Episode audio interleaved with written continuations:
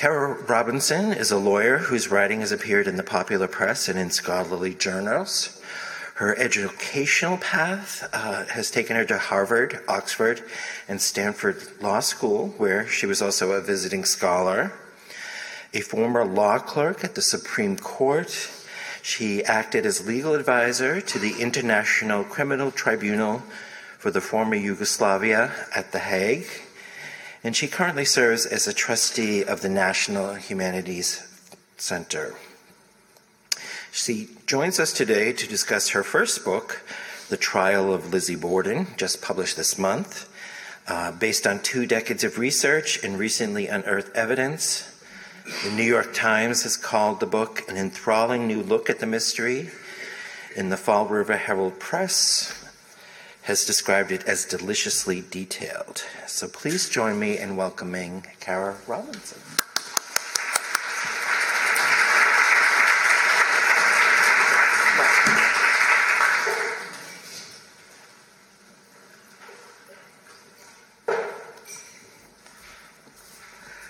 First of all, thank you all for coming. Um, one works on these things for so long in private that it's always nice to know that um, you haven't been involved in some kind of intellectual Stockholm syndrome and that there might actually be people who would be interested in the topic after you're done with it. So, I'm going to talk a little bit today about the trial of Lizzie Borden, um, and then at the end we'll have time for questions, and I'm happy to talk about any aspect of the case if something else about it grabs you. Um, and just by way of introduction, a little bit of background.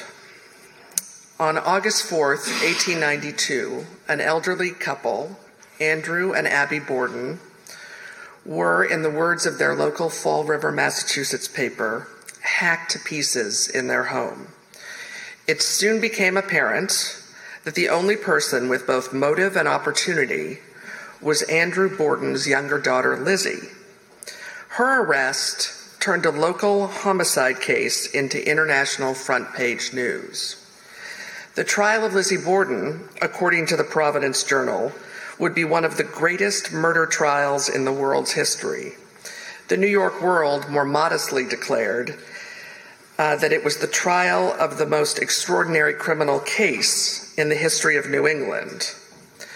The Boston Globe proclaimed it will be impossible to exaggerate the interest felt and manifested by intelligent readers throughout the country in the outcome of this trial of a comparatively young woman for the murder of her father and stepmother.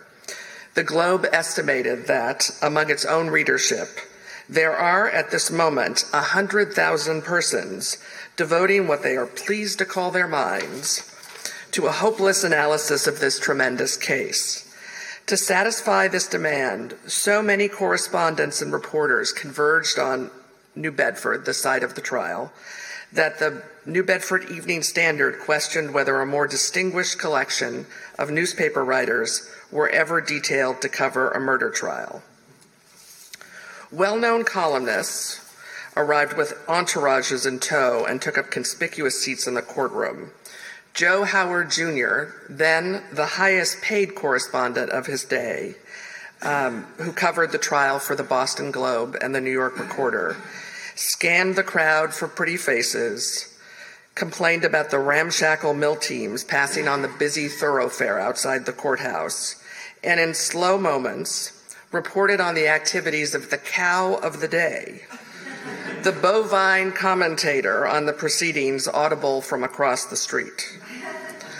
Reporters relentlessly scrutinized the defendant, Lizzie Borden, for signs of guilt or innocence and relayed her reactions to, to witnesses at the trial to their larger audience, eager for any details.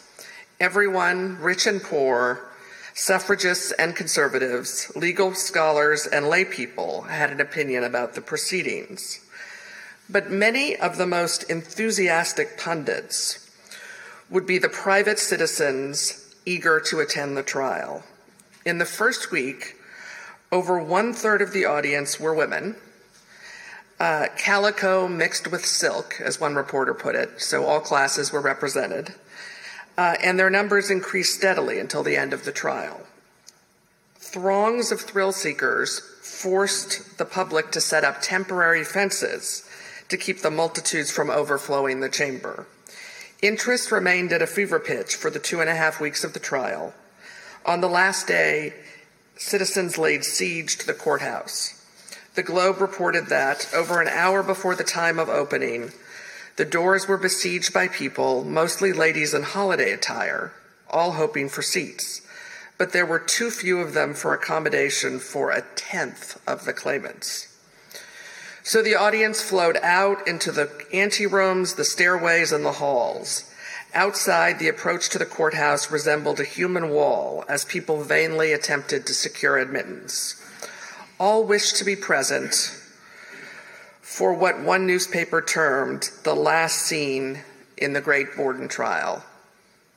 Like much of the country in 1893, our eyes naturally turned to the jury box we want the assignment of guilt or innocence.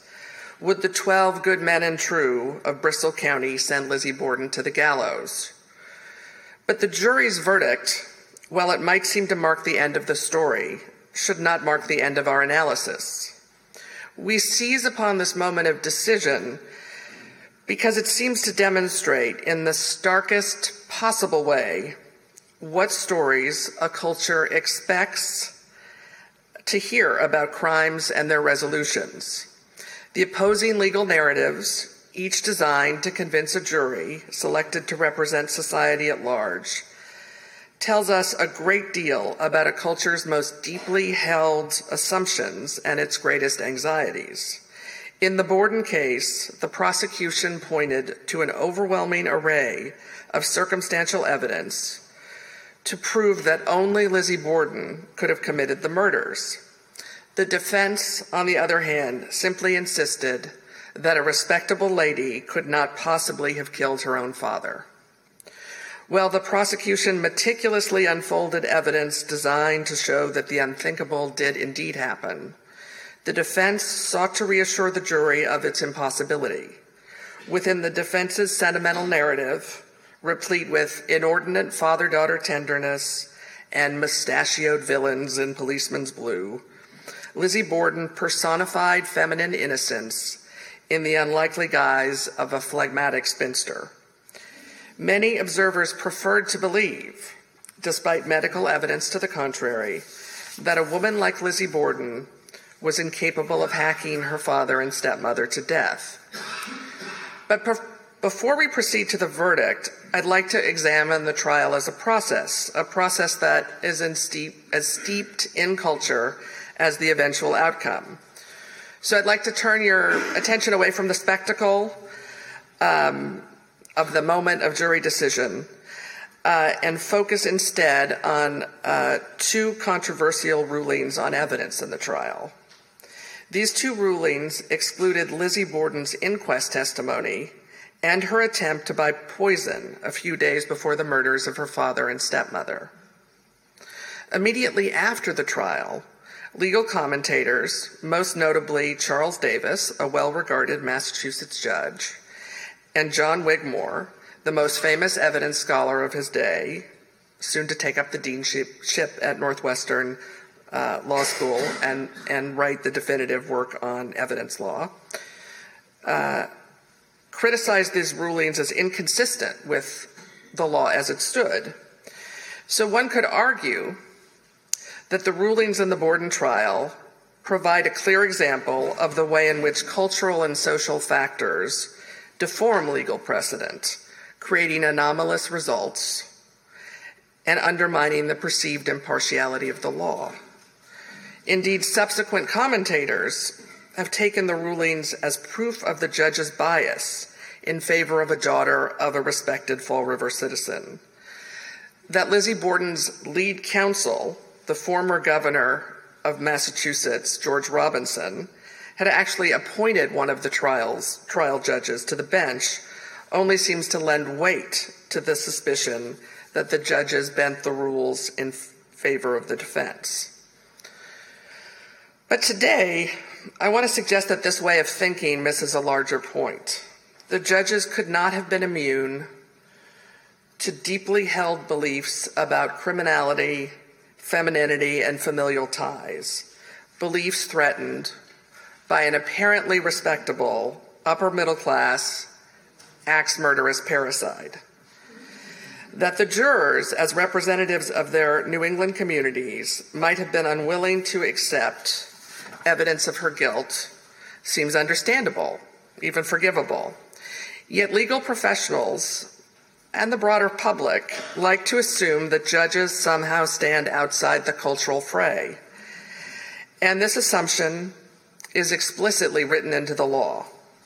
Unlike jurors who must be insulated from evidence calculated to inflame passion or prejudice, judges are thought to be able to negotiate around these traps, to consider, for example, evidence about a defendant's character or bad acts for one purpose and ignore its admitted persuasiveness in another context. But despite their specialized training, judges cannot escape their culture. When weighing the evidence, the judges attempted to map common law precedent onto the actions of the discreetly veiled woman before them, the sort of defendant that was emphatically not represented in the prior case law. In applying the law to this particular defendant, the judges had to develop their decisions within, uh, rather than from above, uh, a dense web of assumptions and prejudices. In other words, it was not that the judges actively and consciously showed favoritism to Lizzie Borden because of her class and gender, but rather that these decisions inevitably took account of the assumptions of what an upper middle class woman like Lizzie Borden, was capable of. The arguments and decisions about admissibility, therefore, reveal the important way in which seemingly abstract legal rules and neutral procedures, no less than the more vivid moments of jury decisions, both reflect and shape their cultural context. First, the inquest. Uh, the task of prosecuting what all agreed was an incredible crime fell to the district attorney for southern Massachusetts, a man named Hosea Knowlton, who later went on to become Attorney General of the state. He was joined by a younger lawyer, District Attorney William Moody, uh, who was then under 40 but had as good a reputation as any public prosecutor in the state. And he uh, would go on to even greater heights, um, eventually serving on the Supreme Court of the United States. A gifted lawyer at home in the nuances of legal doctrine, Moody handled the arguments about evidence. Both lawyers believed that their best hope of convicting Lizzie Borden lay in her own confused and contradictory account of her whereabouts during the murders. At the coroner's inquest that preceded her trial, Knowlton established a chronology that seemed to make Lizzie the only possible killer calling a succession of witnesses, he proved that two of the four surviving members of the Borden household were in the clear. Emma, Andrew's older daughter, Lizzie's older sister by about uh, 10 years, was staying with friends in Fairhaven, about 35 miles away. And John Morse, the brother of Andrew Borden's first wife, so the biological uncle of both Borden daughters, um, had arrived for a visit with the family the night before, which had been considered suspicious. Uh, but he had left early that morning to see his other relatives in a different part of town. So it seemed that only two people had remained in the house with Mr. and Mrs. Borden Bridget Sullivan, the Irish domestic servant, and Lizzie Borden. Knowlton then spent the remainder of the inquest establishing Lizzie's likely guilt and Bridget's likely innocence. We know that Andrew Borden left the house at 9:15 to attend to his business downtown. Abby Borden then asked Bridget Sullivan to wash the outside windows. By 9:30, Abby Borden went up to the guest room and was struck down by 19 blows. Less than the fabled 40 whacks, but plenty to get the job done. A little over an hour and a half later, or rather a little over an hour later, at 10:45, Andrew Borden returned home but stood on the doorstep fumbling with the lock, unaware that the door had been bolted from the inside. In her attempt to let Mr. Borden in, Bridget struggled with the lock and uttered an exclamation which evoked laughter from Lizzie Borden, who was descending the front stairs, directly opposite the open door of the guest bedroom containing her stepmother's body. Lizzie told her father that Abby had gone out after receiving a note. Andrew then uh, settled down on the sofa in the sitting room for a nap. Sometime between 1045 and 1105, this nap became his final slumber. In Knowlton's view, Borden's own account of her activities that day cleared Bridget Sullivan of suspicion and I, I, should note that Bridget Sullivan was spotted outside washing the windows when Abby was murdered. Um, and uh, when Bridget finished that chore, Lizzie had urged her to take advantage of a special sale at a downtown store. Um, but at the time that Andrew was killed, the exhausted maid was instead napping in her attic room. While Lizzie seemed to provide Bridget with an alibi, she had none of her own. Other details of her story strain credulity. First, her claim not to have heard any noise when her stepmother died was questioned. A murder place, a murder trial is no place for tact, and Knowlton indelicately but convincingly observed that the fall of the 200 pound Abby Borden was likely to have made a considerable thud. Lizzie's claim that Abby had received a note and gone out also raised eyebrows. No note was found, and despite advertised rewards, subsequent investigation failed to disclose or discover the author of the mystery note. Knowlton also believed that Lizzie Borden's account of her actions after discovering her father's body suggested subterfuge. When he pressed her about her whereabouts when her father was killed, Lizzie testified that during the critical period, she had been in the barn looking for a fishing sinker, a, a weight for a, a fishing line, and eating pears for about 20 minutes. Her claim to have discovered her father's body, but not to have noticed her stepmother's body, was also highly suspicious. After finding her father dead in the house, Lizzie Borden told Bridget Sullivan that her father had been killed and sent her first for the neighboring Dr. Bowen, the family doctor who lived across the street. Um, he was not at home, uh, and she then uh, sent Bridget Sullivan to find um, a family friend named Alice Russell. In the interim, Adelaide Churchill, another neighbor, spotted Lizzie Borden standing in the doorway and asked her what was wrong. I grew up with um, reruns of Bewitched, and so I always think of Mrs. Churchill as the Gladys Kravitz of the neighborhood. Um, when Lizzie told her that her father had been killed, she hurried to her side um, and asked about Mrs. Borden. Lizzie suddenly seemed to remember that perhaps she had heard her stepmother returned and uh, suggested that uh, she and Bridget, Mrs. Churchill and Bridget, go up and look for her. Um, they discovered the body of Abby Borden, apparently visible from the front landing, um, which was where Lizzie um, had walked down less than an hour before.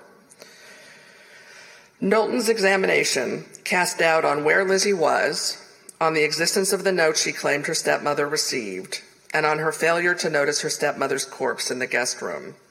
That she had also burned a dress allegedly worn on the day of the murders seemed to confirm not only her guilt, but her consciousness of that guilt. As Wigmore would later note, the conduct of the accused after the killing was such that no conceivable hypothesis except that of guilt will explain the inconsistencies and the improbabilities that were asserted by her. Knowlton's colleague Moody laid out the prosecution's argument for admitting Borden's inquest testimony. From cases he called from numerous jurisdictions, he derived a clear rule. Declarations voluntarily given, no matter where or under what circumstances, are competent. Declarations obtained by compulsion are never competent. According to the prosecution, Lizzie Borden voluntarily testified at the inquest Therefore, her statement should be admitted into evidence. Moody observed that the state was required to hold an inquest about deaths in suspicious circumstances. Borden was not under arrest or charged with the murders at the time of the inquest, and she consulted with her attorney before testifying.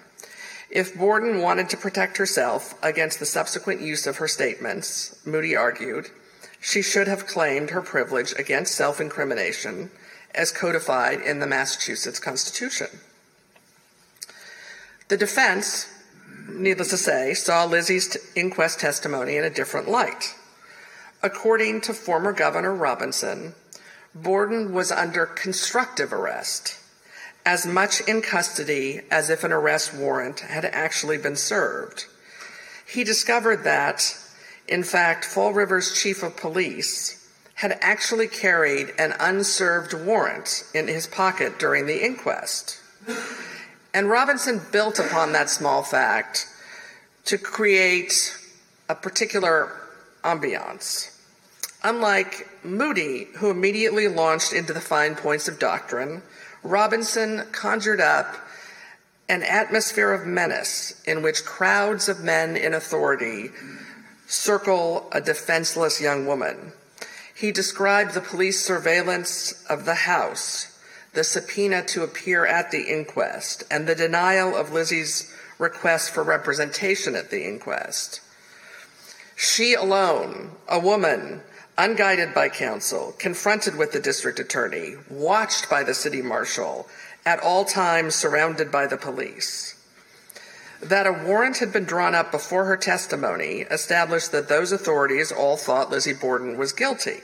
According to Robinson, the inquest was simply set up to extort from the defendant something that could be used against her. He thundered, If that is freedom, God save the Commonwealth of Massachusetts. Throughout the trial, Robinson depicted Lizzie Borden as the personification of beleaguered innocence and the heroine of a Victorian melodrama. He described the police investigation and prosecution of Borden as equal parts sexualized harassment and authoritarian persecution. Playing on this theme, he discussed the Fall River officers' badgering of Lizzie Borden in her own boudoir, remarking, and there they were, up in this young woman's room in the afternoon, attended with other officers, plying her with all sorts of questions in a pretty direct and peremptory way.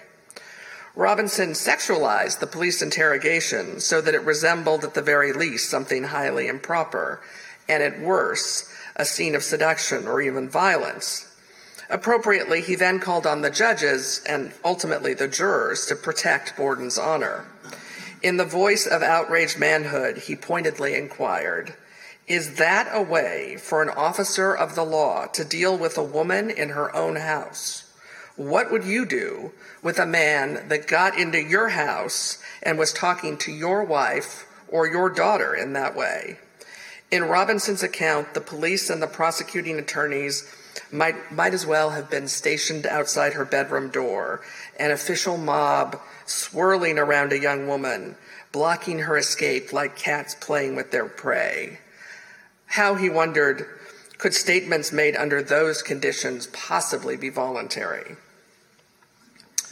It is intriguing to me that uh, Robinson failed to exploit the powerful rationale of the case law on this point the psychological insight that involuntary statements are often unreliable as an earlier case explained, the mind, confused and agitated by the apprehension of danger, cannot reason with coolness, and it resorts to falsehood when the truth would be safer, and is hurried into acknowledgments which the facts do not warrant.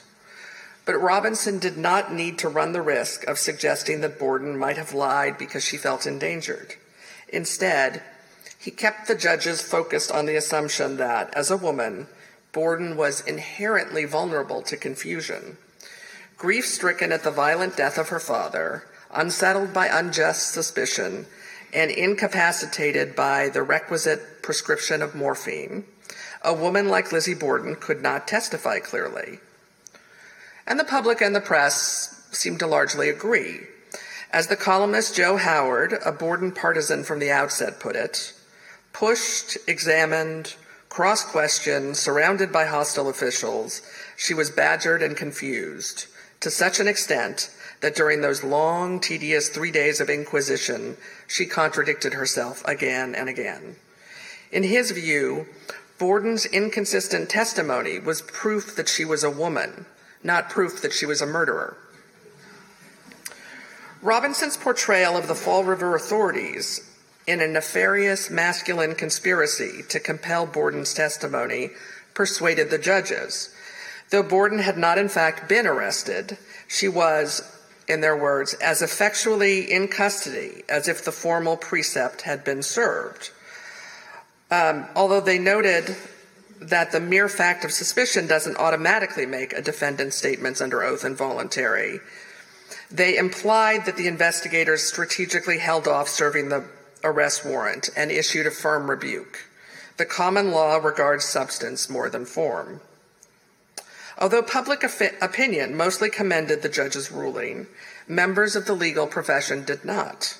Judge Davis and Dean Wigmore held their tongues until the trial was over, but later criticized the exclusion of Borden's inquest testimony.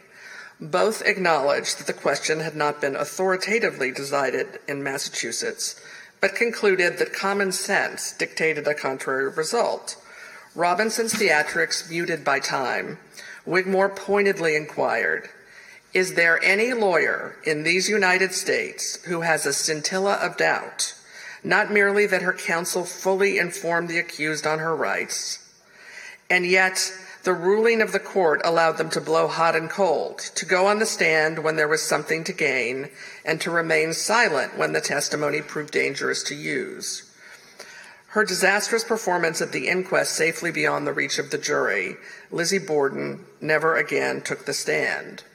She was far more effective as a mute tragedian than as a witness. Despite her notorious coldness, remarked on by many reporters, she displayed strategic emotion at the time of the trial, hiding her face in her fan during especially gruesome medical testimony and feigning, as if on cue, when the prosecutor, prosecutor whispered, Bring in the skulls. Perhaps, having gambled on Lizzie Borden's persuasive power at the inquest, the defense simply did not care to risk another debacle. After all, most of the prosecution's evidence of discord in the Borden household came directly from Lizzie Borden's frankly expressed dislike of her stepmother.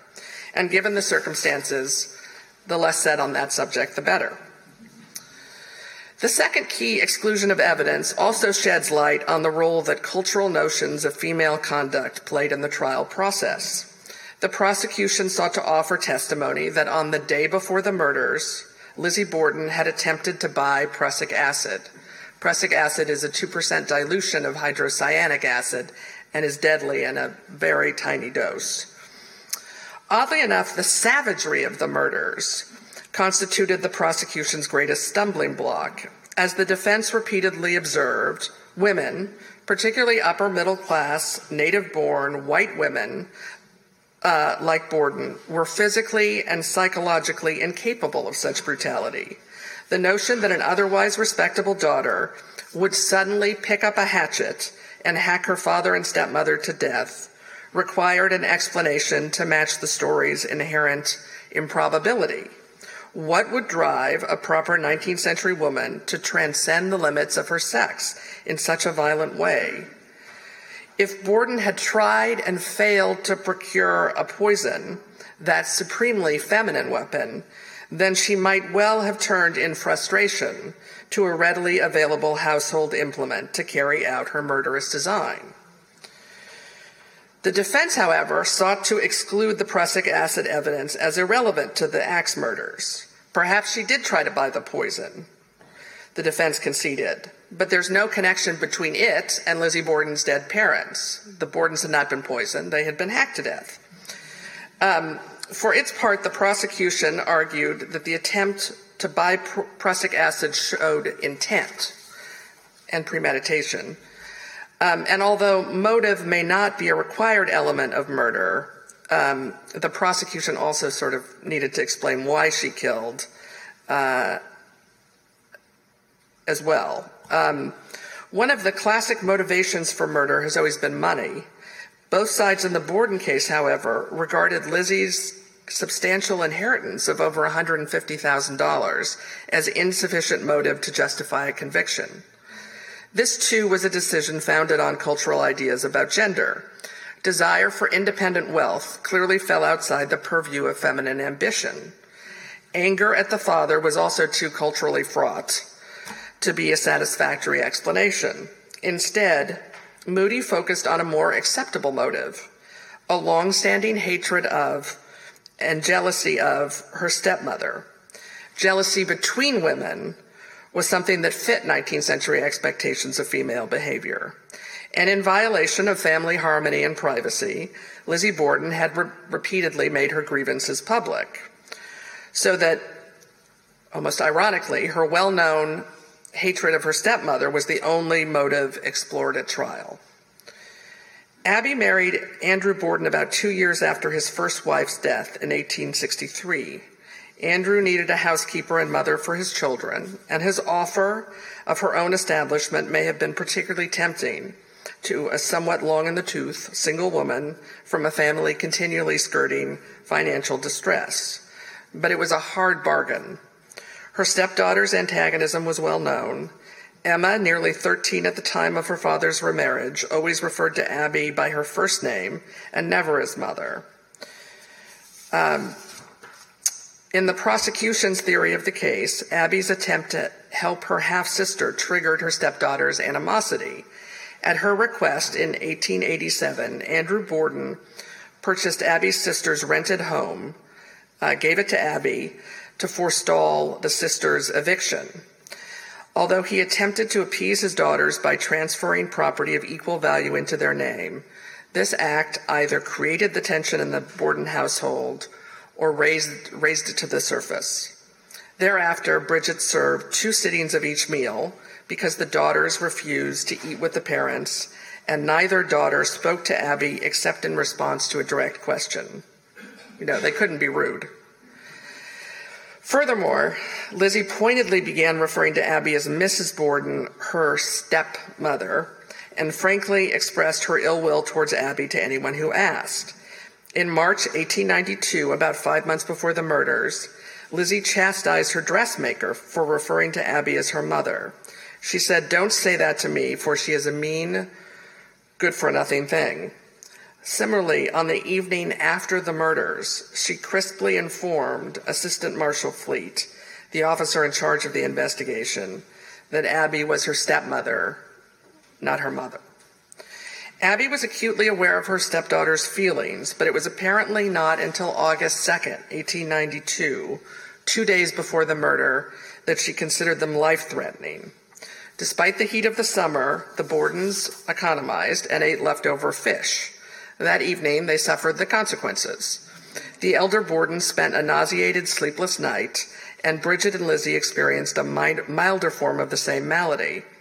Although such incidents were common in Fall River. It, it was colloquially known as the summer complaint. Abby did not view her distress as typical. Instead, she went to the family doctor's house the following morning and said that she had been poisoned. Abby may have. Um, learning of their fish dinner, Dr. Bowen was not alarmed and wrote it all off as simple food poisoning. The subject might have remained closed, but the household, with the exception of Lizzie, fell ill again after the evening meal of leftover mutton stew. Though Moody did not claim that Borden poisoned her family, he explained that the happenstance of food poisoning was an illness suggestive of an opportunity to a person desiring to procure the deaths of one or other of these people. That evening, Lizzie paid a call on her neighbor Alice Russell and confided her own fears. Despite Miss Russell's reassurances, Lizzie said she believed the milk had been poisoned and alluded to nebulous threats against her father by unnamed men. Lizzie also confessed her generalized uneasiness and sense of foreboding, remarking, I feel as if something was hanging over me that I cannot throw off. and it comes over me at times no matter where I am. Borden seemed, according to the prosecution, to predict her parents' untimely demise and reveal her own plan to carry out that prediction. The prosecution's showing of Borden's malign intent shored up its argument in favor of admitting the prussic acid. Out of earshot of the jury, Eli Bence, a Fall River druggist, testified that she had attempted to buy prussic acid the day before the hatchet fell.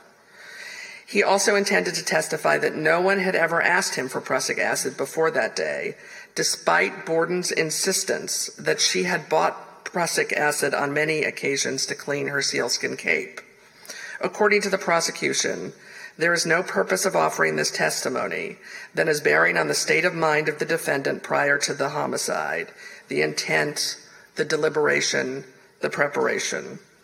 When the defense immediately objected, Moody continued, It is not an article in commercial use. It is an article which is not sold except upon prescription, and it is not used for the purpose of cleaning capes, sealskin capes, or capes of any other sort and has no adaptability to that use. To combat the defense argument that this was impermissible other acts evidence, the prosecution cited cases in which evidence that might establish guilt of an entirely separate crime was nonetheless admitted to show um, intent. Ever the master of succinct doctrinal analysis, prosecutor Moody stated the common law rule where a given intent is in question, any act near in point of time and significant in character is competent, no matter whether it tends to prove the commission of another crime or not. Massachusetts law on this point was particularly clear. But Robinson objected. First, he feigned incredulity, arguing that the Borden, that Borden was charged in the indictment with slaying or killing these two people with a sharp instrument. How then can her attempts to buy poison, an article which a person may legitimately buy, have any tendency at all to show that this defendant killed these two persons with an axe? Second, he argued that admitting the evidence would be unduly prejudicial because the prosecution was essentially bootstrapping, using Borden's snide comment to her dressmaker months earlier to manufacture some kind of murderous intent. As for her terse correction of the police officer who referred to Abby as her mother, Robinson blithely observed, Well, that was a statement of truth. Now, can that statement made by herself to the policeman, which was subsequent to the crime, or the statement made to the dressmaker antecedent to the tragedy, be raised into the force of declaration indicating any personal violence to Mrs. Borden? Robinson redoubled his efforts to elaborate the potential uses for the most deadly of poisons. He asserted people buy prussic acid to kill animals. It may be the cat. This is innocent. It's not a crime at any rate. He then fell back on the most improbable argument at all, of all, the rationale offered by Lizzie Borden when she tried to buy the prussic acid, that she needed the prussic acid to clean her sealskin cape.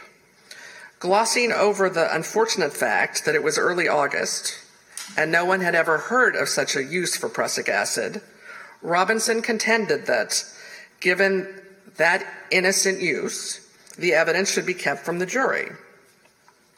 At first, the judges allowed the prosecution to present the evidence, but insisted on t- testimony about the uses of prussic acid.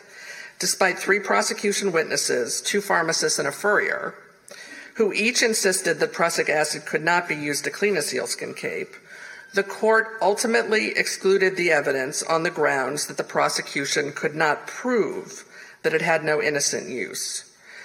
Robinson may have been a bit at sea in the black letter law, but he was brilliant in keeping the witnesses from being qualified as experts. Yet, as an outraged Dean Wigmore later observed, a woman of ordinary knowledge is alleged to have brought prussic acid for cleaning furs, but men of technical accomplishments are not allowed to say that there is no such use known to their experience. While legal commentators expressed at most polite disapproval about the panel's exclusion of the inquest testimony, the judge's ruling excluding the prussic acid evidence was received with almost universal surprise by the bar. The judge's perception of the way that the precedent should be interpreted and how evidence would, should be characterized hinged upon a larger context, which made the application of law to fact more than a reductive exercise. In his appeal to admit Lizzie Borden's inquest testimony, Moody displayed a commanding knowledge of legal doctrine, but appeared entirely deaf to the cultural white noise surrounding the case. By contrast, Robinson's success at depicting an atmosphere of coercion at the inquest depended upon and exploited particular notions of late 19th century femininity. Similarly, the prussic acid evidence seemed so potentially inflammatory because poison, unlike an axe or a hatchet, fits the profile of a calculating murderess. We must not forget that in assessing their decisions, the judges confronted an unlikely defendant for a horrible crime, a woman represented as a loving daughter by the defense and a cold hearted murderess by the prosecution. And the judges had to apply the law as they read it to a defendant who threw those fixed representations of womanhood into stark relief. The judges did not exclude the evidence because they wanted Borden acquitted or because of simple bias.